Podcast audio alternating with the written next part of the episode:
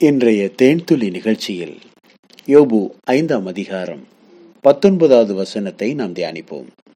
ஆறு இக்கட்டுகளுக்கு உம்மை நீங்களாக்குவார் ஏழாவதிலும் பொல்லாப்பு உம்மை தொடாது. ஆம் பிரியமானவர்களே யோபுவுக்கு வந்த ஆறு இக்கட்டுகள் என்ன? ஏழாவது இக்கட்டு எது? அதுவும் அவரை தொடாது என்று அங்கே வாக்கு இருக்கிறது. இதை சற்றே நாம் சிந்திப்போம். பிரியமானவர்களே யோபுவுக்கு முதலாவது வந்த பிரச்சனை என்ன தெரியுமா? அதுதான் அந்த இக்கட்டு என்று அங்கே சொல்லப்படுகிறது. முதலாவது யோபுவனுடைய எருதுகள். அவனுக்கு கிட்டத்தட்ட ஏழாயிரம் ஆடுகளும் மூவாயிரம் ஒட்டகங்களும் ஐநூறு ஏர் மாடுகளும் ஐநூறு கழுதைகளும் ஆகிய மிருக ஜீவன்கள் இருந்ததுமன்றி திரளான பணிவிடைக்காரரும் இருந்தார்கள்.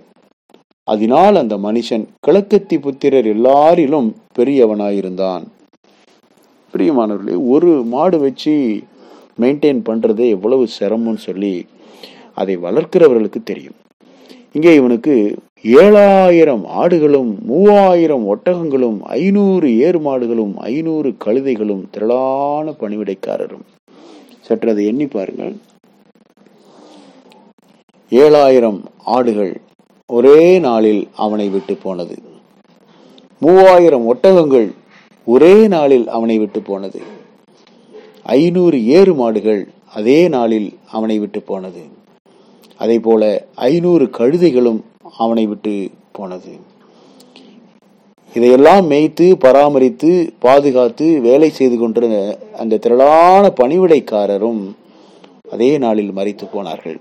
ஐந்து இக்கட்டுகள். ஆறாவதான இக்கட்டு என்ன தெரியுமா? அவனுடைய பிள்ளைகள். அவர் எல்லோரும் விருந்து கொண்டு கொண்டு இருக்கும்போது திடீரென்று வந்த ஒரு காட்டு அந்த வீட்டின் மேல் மோதினதினால் அந்த சுவர்கள் அந்த பிள்ளைகளின் மேல் விழுந்து பத்து பிள்ளைகளும் ஒரே நாளில் மறித்து போனார்கள். இதுதான் யோபுவுக்கு வந்த ஆறாவது இக்கட்டு. ஏழாவது இக்கட்டு என்ன?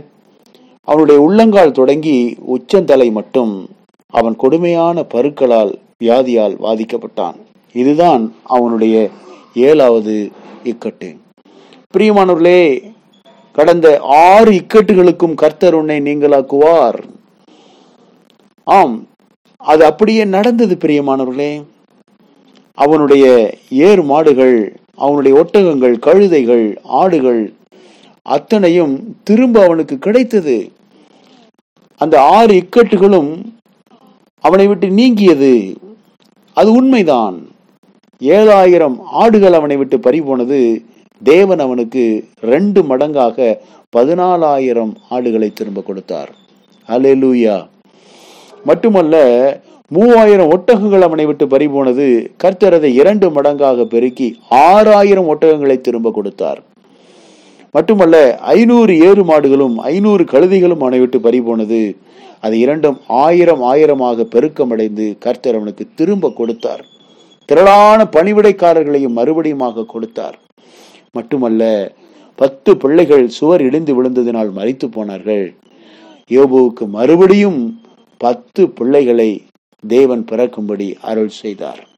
பாருங்கள் ஆறு இக்கட்டுகளுக்கு தேவன் யோபுவை நீங்களாக்கினார் ஏழாவது இக்கட்டாகிய அவன் சரீரம் முழுவதும் கொடுமையாய் அழிந்து உருவம் அழிந்து பயங்கரமான பருட்களால் வாதிக்கப்பட்டு இருந்தான். கர்த்தர் அதிலிருந்தும் அவனுக்கு விடுதலை கொடுத்தார். சுகம் தந்தார். அந்த பயங்கரமான வியாதி அவனை விட்டு நீங்கியது. அவன் சுகம் பெற்றான். வேதத்தினுடைய கடைசி வரிகள் என்ன தெரியுமா? யோபுவின் புத்தகத்தினுடைய அந்த நாற்பத்தி இரண்டாவது அதிகாரத்தினுடைய கடைசி வசனத்தை நான் உங்களுக்கு வாசிக்கிறேன். பிரியமானவர்களே இதுதான் காரியத்தினுடைய கடைசி வரிகள். யோபு நெடுநாள் இருந்து பூரண வயதுள்ளவனாய் மறித்தான் ஹalleluya.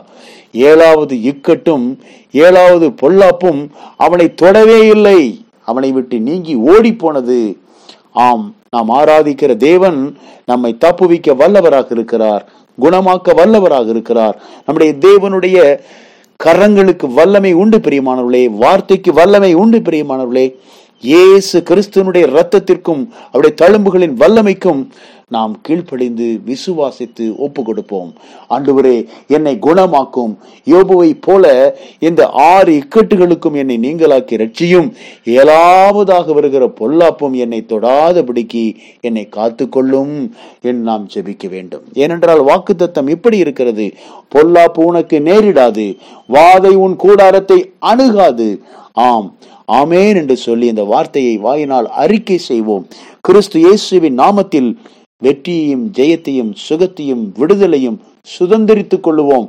கத்தராகி இயேசு கிறிஸ்து சிலுவையிலே சம்பாதித்த ஆசீர்வாதங்களில் சரீர சுகமும் செல்வ செழிப்பும் நமக்கு உரிமையானது பிரியமானவர்களே.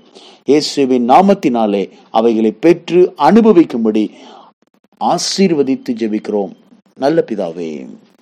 ஆமென்.